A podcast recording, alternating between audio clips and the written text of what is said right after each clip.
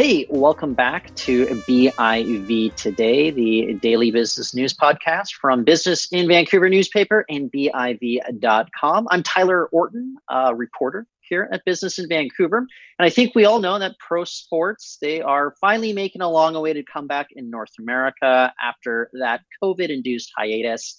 But with fans not being permitted in stadiums, it brings into question the future of fandom and maybe the role that social media can play. Our guest today is Connor Clarence. He's the head of sports at Twitter Canada. And Connor, I want to thank you for joining us on the show. Thanks for having me. It's uh, it's I'm excited about, to talk with you. Well, my first question though is just your observations over at Twitter, uh, head of sports there. Are, are sports fans a, a, bit of a different breed when they're interacting on Twitter? What, what's your observation? Yeah, it's a great question. I think uh, we've always looked at sports uh, or sports on Twitter as an opportunity for sports fans to engage as if it were a virtual sports bar. Um, it's where you can go to have that niche conversation. You can find your Canucks fans, you can find your BC Lions or your Whitecaps fans um, outside of the stadium. And what we've seen now is that conversation has only grown as as there's this potential for no fans in, in stadiums and how long is that going to last, et cetera, et cetera. So there's a ton of uh, excitement around being a sports fan and having that ability to have that conversation and cheer on your team on Twitter. Uh, and that seems to be only growing um, as sports sort of come back now in, in their new forms. Yeah, do you get the sense just from what you're observing that there's just this pent up demand for the return of sports at this point after we had what like a four or five month break from it all?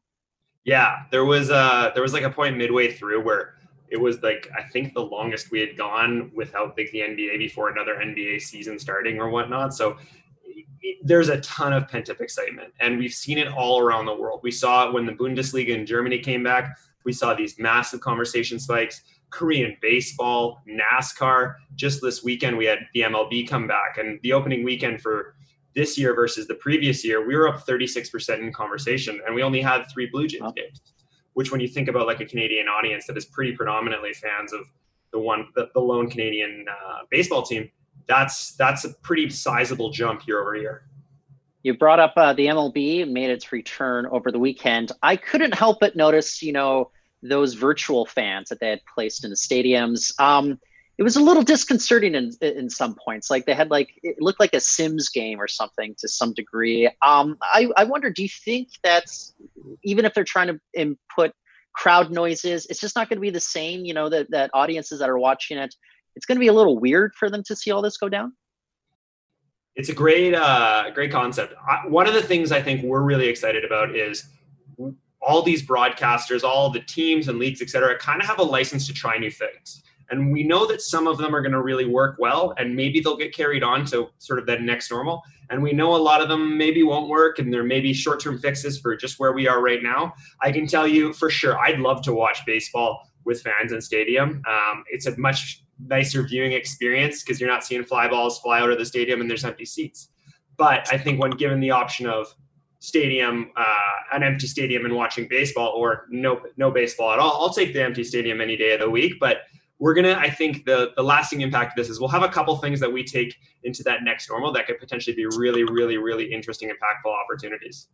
So then how do you anticipate you know maybe fans changing their behaviors changing their habits and, and taking to twitter if they can't go into the stadiums? Do you think that there's just going to be kind of this level of engagement that you just haven't seen before because we're in brand new territory with regards to the pandemic Definitely. I think uh, you hit it on the, a nail on the head right there. Like, we are going to see likely the largest month of sports conversation in Canada ever this September.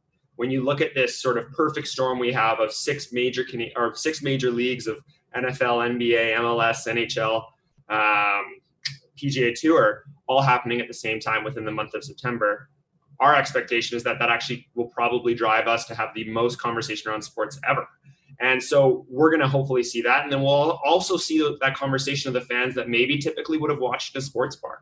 Maybe they would have watched in venue. And when it, they want to be a part of that conversation, and the other side of it, cheer on their team and become that roar of the crowd that Twitter can create, it we'll see that on the platform. And we're really looking forward to see how that sort of eventually uh, shows up. So I, I got to ask this because I'm curious. Like head of sports at Twitter Canada, what does that mean for your job, though? If there's going to be all this boost in activity, how is your job going to change? What What are you doing to navigate these uh, these differences now? Yeah, I think uh, it's it's trying to find. Um, well, I'll backtrack a bit. So what we do in a sports partnerships perspective is we work with brands to try to help them connect with fans in the moments that matter the most. So my specific purview, obviously being sports, is is loosely related, obviously, with the leagues, the broadcasters, the teams, the publishers, and working with them to find ways so that advertisers can actually reach their fans in in those moments where they are ready to be engaged, are ready to be to sort of receive advertising. And when we have so much, such a peak of interest and such a peak of this fandom in the market, and people with all that pent up sort of expectations and excitement, that just creates more and more opportunities. So we're seeing a ton of brands that are excited to engage and they're looking forward to in the same way that as sort of a larger community and of sports fans and sort of general fandom they're looking at it as hey we're kind of like getting back to normal here. We can we can move into something and we can really talk about it in a meaningful way. And it's it's it's a it's something that we're used to and it's exciting and all that good stuff. So we're seeing that. And i think it'll just create more opportunity for those types of um, organizations, like I mentioned, the publishers, the broadcasters, et cetera, to find new and exciting opportunities because there's going to be more demand from the advertiser side. Well, especially I think about okay, you, you, go to October, then there's usually some crossover going on with MLB, NHL action, as well as the NBA. But like you said just a few moments ago, we've never had it where there's going to be a confluence of all of these sports uh, leagues all playing at once here in North America. We're in kind of unprecedented times. Just for that amplification, uh, is there going to be maybe uh, an oversaturation point? Could, could that come uh, into play? Or do you think it's just everybody is so, so, you know, anticipating the return of sports? It doesn't even really matter at this point.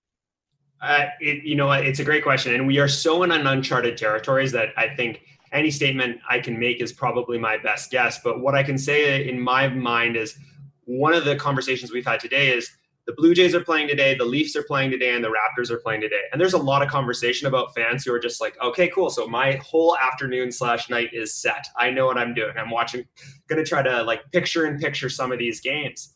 I think we're gonna see viewing habits change for sure. We're gonna have NBA and NHL feel a lot more like March Madness or an NFL Sunday, where you're sort of just watching game after game after game after game. And to the to the earlier point, with all this crossover, you're familiar with the term the sports equinox, which is sort of when all four major North American leagues play on the same day, so the NFL, NBA, NHL, and, and, MLB, it's only happened 21 times since 1946 when the NBA was founded. So roughly once every two and a bit years.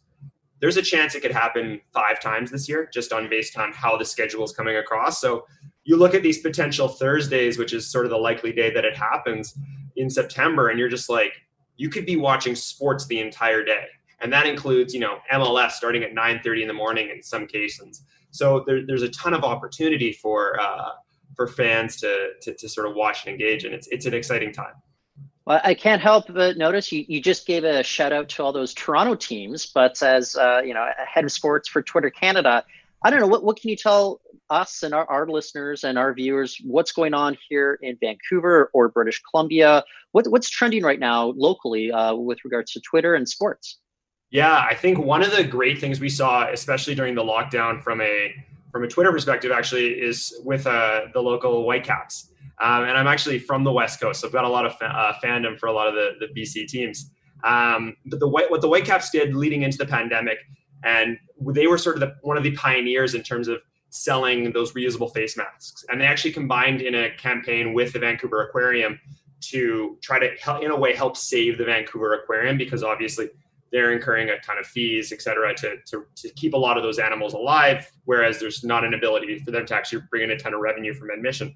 So they ran this really impactful campaign to have their fan base that inherently is plugged in and engaged. And they rallied around this entire uh, campaign to sell these masks to help fund not only the Whitecaps um, sort of merchandise side of it, but mostly to fund the actual uh, operating costs of, of the aquarium. So it was a really, really well done campaign, and obviously had a component of living on Twitter. So it was something that we really, um, we really took notice of and really enjoyed.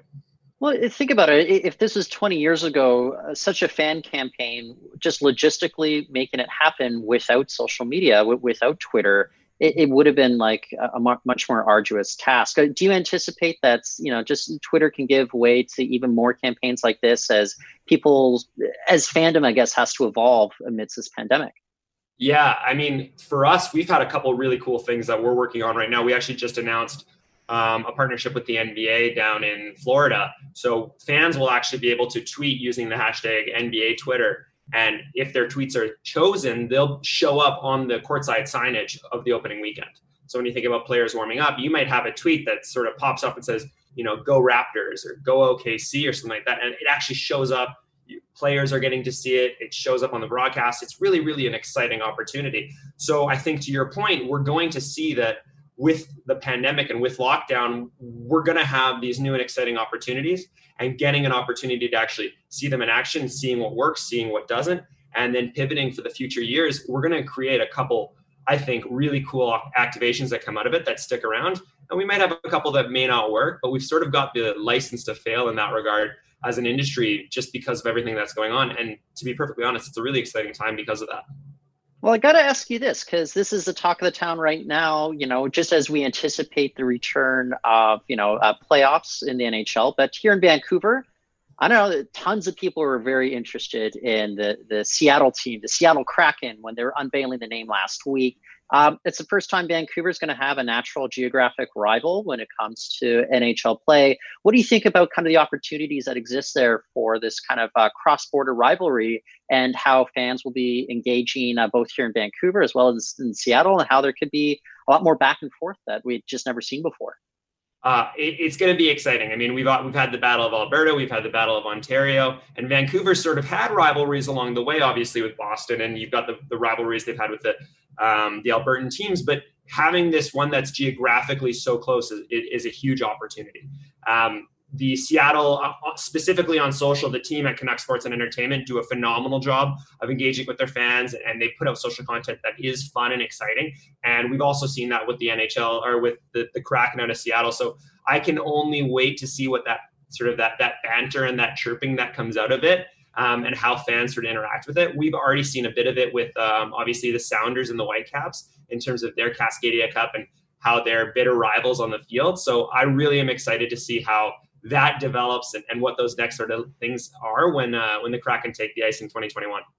Well, you know, why don't we follow up in 2021, or maybe let's follow up before then, because uh, I, I, love just being able to pick your brain uh, the last few moments here, Connor. But um, I want to thank you for joining us on the show today. Yeah, thank you so much for having me. It was an absolute blast.